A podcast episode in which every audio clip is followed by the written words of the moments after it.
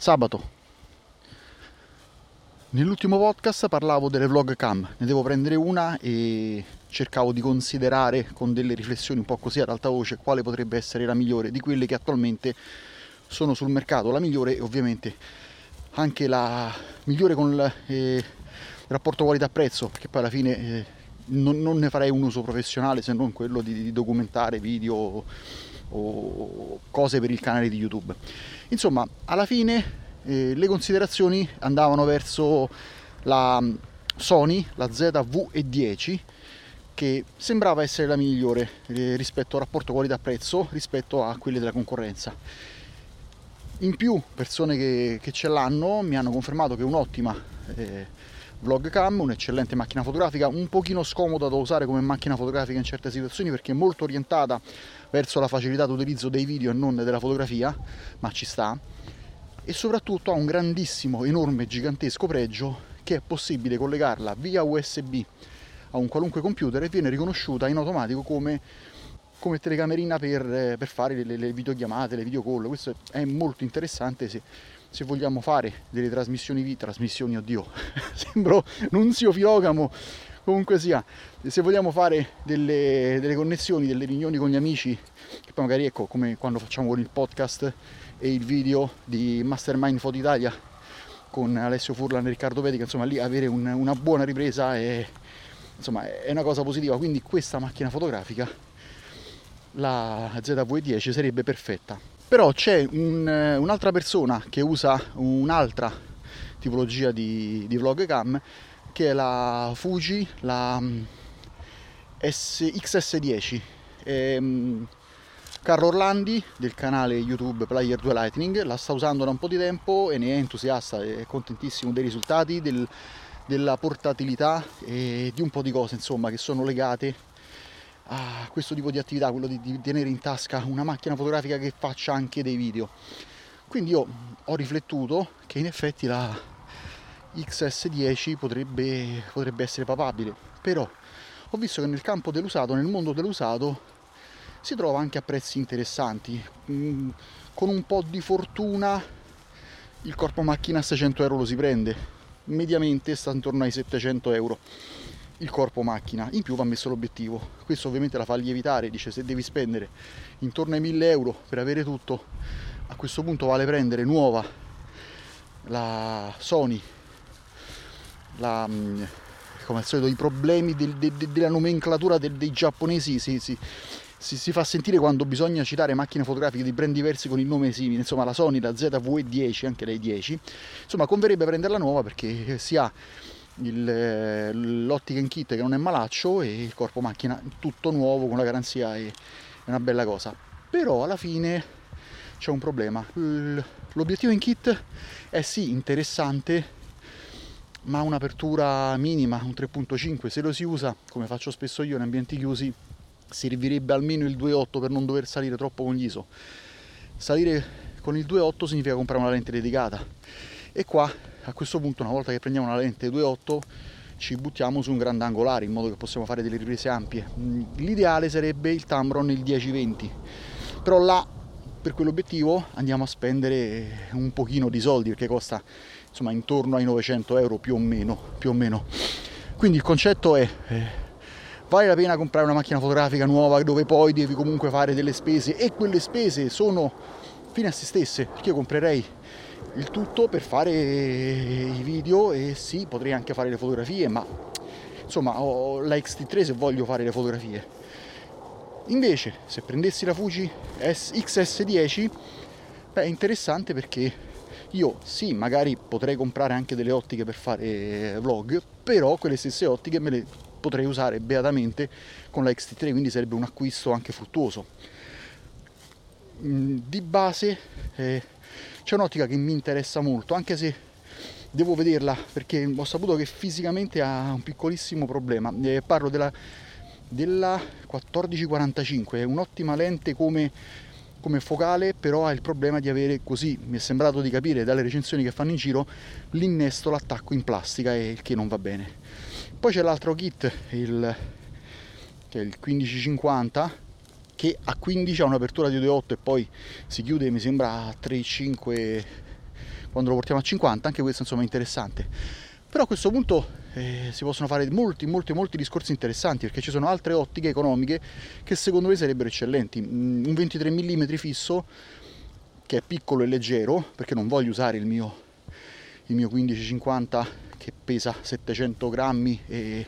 insomma, va a vanificare la portabilità di una vlogcam.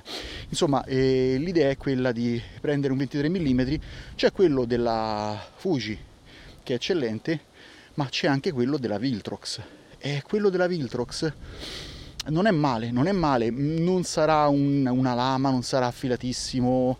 avrà sicuramente i suoi problemi, ma non devo farci delle fotografie, lo, lo penso per il video. Un video si può permettere delle piccole imperfezioni, non è una foto che dobbiamo andare a stampare, un video viene visto sullo schermo e comunque poi ci sono le immagini in movimento, insomma diciamo che tutti quanti gli artefatti che eventualmente si potrebbero creare, se non sono proprio macroscopici, diventano del tutto accettabili, anche in virtù della portabilità della macchina fotografica perché quell'obiettivo pesa mi sembra meno di 300 grammi, arriva a 2,30 credo, adesso sto andando a memoria. Eh, quindi potrebbe essere una cosa molto molto molto interessante. Comprare un obiettivo di quel tipo e avere un corpo macchina comunque piccolo e leggero ti puoi portare dietro il tutto resti sotto il brand Fuji e sei, e sei contento. Domenica. A seguito delle riflessioni fatte ieri eh, mi sono molto fissato sul 23 mm della Viltrox e ho scoperto che c'è un mio amico che, che ce l'ha e lo usa, eh, Matteo Albertin e lui adesso eh, beh, Fuji da, da, tanto tempo. È una delle persone che mi ha, mi ha spinto, mi ha spinto a, a prenderla insomma eh, lui e, e pochi altri che, che, che, la usavano che me l'hanno caldeggiata e mi hanno dato un ottimo consiglio. Insomma lui usando Fuji ha per le mani il 23 mm non lo sapevo e gli ho chiesto di fare delle prove per vedere se poteva fare al caso mio. Allora l'ho detto l'altra volta l'ho detto ieri il fatto che potrebbe avere dei difetti video che non sia una lama, che non sia una lente top di gamma non mi interessa, non, non è una cosa che, che mi può preoccupare, però una cosa che mi potrebbe preoccupare è come reagisce con l'autofocus, perché mh, vai a sapere il motore dell'autofocus se, se, se, de, se, è reattivo oppure no. Anche qua non serve l'autofocus più reattivo del mondo, non voglio Sony, però insomma che stia dietro a eventuali cambi di focale perché prevedo di usarlo eh, sia nella modalità classica, cioè piazzato davanti a me, quindi io mi muovo poco e la messa a fuoco va bene se non è proprio velocissima, però potrei usarlo eh, anche in movimento, quindi magari ecco, camminando là una messa a fuoco che sia quantomeno decente eh, diventa, diventa utile e importante. Gli ho chiesto di fare delle prove e mi ha confermato che è molto molto molto reattivo. Eh, non, eh, non è eh, al pari de, de, delle lenti Sony e delle lenti Fuji però il concetto base è che insomma fa quello che deve fare quando registra video cioè se sei esposto eh, da, un, da, un, oggetto all'altro la messa a fuoco segue e soprattutto tiene benissimo anche il, eh, il cambio del riconoscimento dell'occhio quindi spostando il viso segue abbastanza bene l'occhio. Ovvio il movimento dell'occhio lo segue il chip della fotocamera però è il motore dell'obiettivo che deve stargli dietro. Quindi mi ha convinto. Anche il prezzo, anche il prezzo è molto aggressivo. Sta oddio. Ecco, quando io cammino ossigeno il cervello e mi ritrovo ad avere praticamente delle prestazioni più basse paradossalmente non ricordo quanto costa però mi sembra che costi tra i 300 e i 400 euro ottimo ottimo ottimo e tra l'altro potrebbe essere anche un'ottima lettera street da portarmi con la XT3 quindi credo proprio che l'assetto sarà Fuji XS10 e ottica e Viltrox 23 mm che insomma tra l'altro ha anche una bella apertura riesce a tenere bene la luce. Un A28 va a perdere anche quelle che sono alcune sbavature perché usandola a tutta apertura si hanno delle sbavature un po' di vignettatura ma 2.8 eh, recupera bene e soprattutto 2.8 è la, mm, l'apertura che ho testato ormai in ambienti chiusi eh, anche totalmente al buio con la luce led che ho che eventualmente mi illuminerebbe. Quindi ci siamo ci siamo. Il corpo macchina è deciso e l'obiettivo anche. Lunedì una cosa che non avevo considerato sulla XS10 è che essendo Fuji ha le simulazioni pellicola, è una cosa formidabile, nel senso che quando ho guardato il parco delle vlog cam non ho considerato affatto la simulazione pellicola perché è una peculiarità di, di, di Fuji, una cosa molto esclusiva, una cosa che solo lei fa così bene, quindi non l'ho neanche presa in considerazione. Però, avendo volto lo sguardo alla XS10 e facendo le considerazioni un po' più quelle da, da segamentale, beh, ha i profili pellicola. Quindi questo significa che quando registro un video con la XT3 posso ottenere più o meno lo stesso look usando la XS10 mantenendo le impostazioni. Inoltre io la XT3 adesso la uso con il profilo Eterna che è fantastico. Eh, lo uso per i video con il profilo Eterna. Mm, quando devo scattare ancora sto in RAW, devo, devo settarla bene, ma è una cosa che farò più avanti, settare bene la macchina fotografica per evitare al minimo la post-produzione. Però sui video l'Eterna è fantastico. Quindi usare l'Eterna sulla XS10 potrebbe essere una cosa molto molto interessante, cioè si lavora con qualcosa che già si conosce, ecco, con, con una resa cromatica già sappiamo come, come, reagisce al buio, come reagisce sotto il sole, è una bellissima cosa. Inoltre ci potrebbero essere anche altre impostazioni che aiutano a definire meglio quello che è l'immagine del video, diciamo la post produzione dei video per me che non sono un colorist e non, lavoro prevalentemente con i video è un po' una rottura di scatole, cioè, con Lightroom eh, per me sistemare le fotografie ormai è diventato qualcosa di, di estremamente semplice se si vanno a fare le solite correzioni. Invece con il video anche solo fare le solite correzioni eh, ci perdo tempo. Quindi impostare la macchina fotografica sul reparto video che abbia quel tipo di definizione, che abbia quel tipo di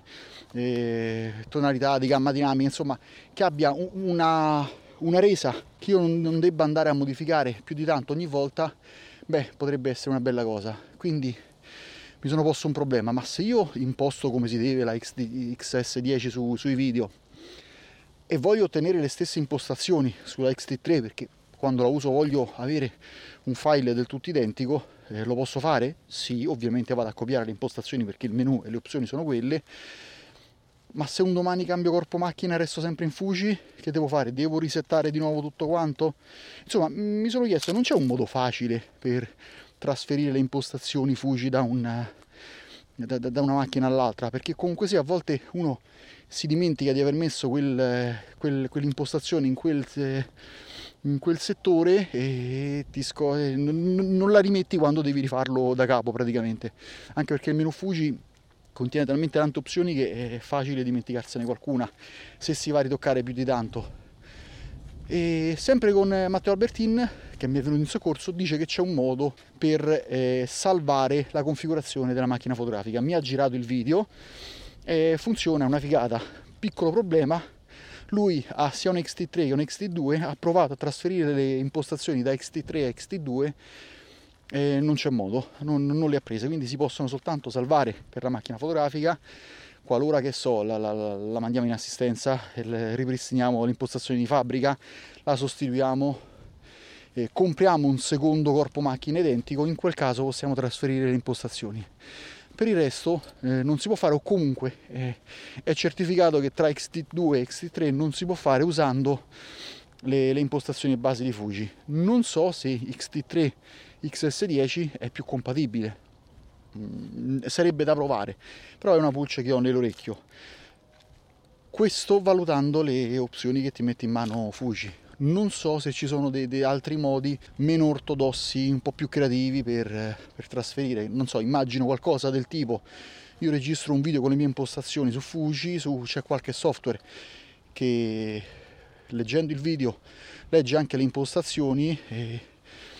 quindi va a creare un profilo colore su quelle impostazioni. Questo non, non significa che le va a sovrapporre sul, sulla macchina fotografica, non la rimposta, ma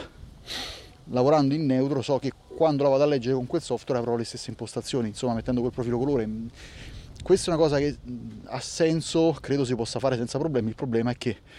sui video non sono pratico, dovrei perdere un po' di tempo. Se qualcuno invece ha un, uh, un modo anche per trasferire le impostazioni da un corpo macchina all'altro della, dello stesso brand, in questo caso Fuji, beh me lo può far sapere perché questo podcast lo trovate anche su Substack e, e sul post di Substack dove c'è l'audio, sotto c'è anche la possibilità di scrivere commenti, quindi magari un commento in questo senso mi, mi aiuterebbe, se qualcuno ha esperienza o consigli sono ben accetti.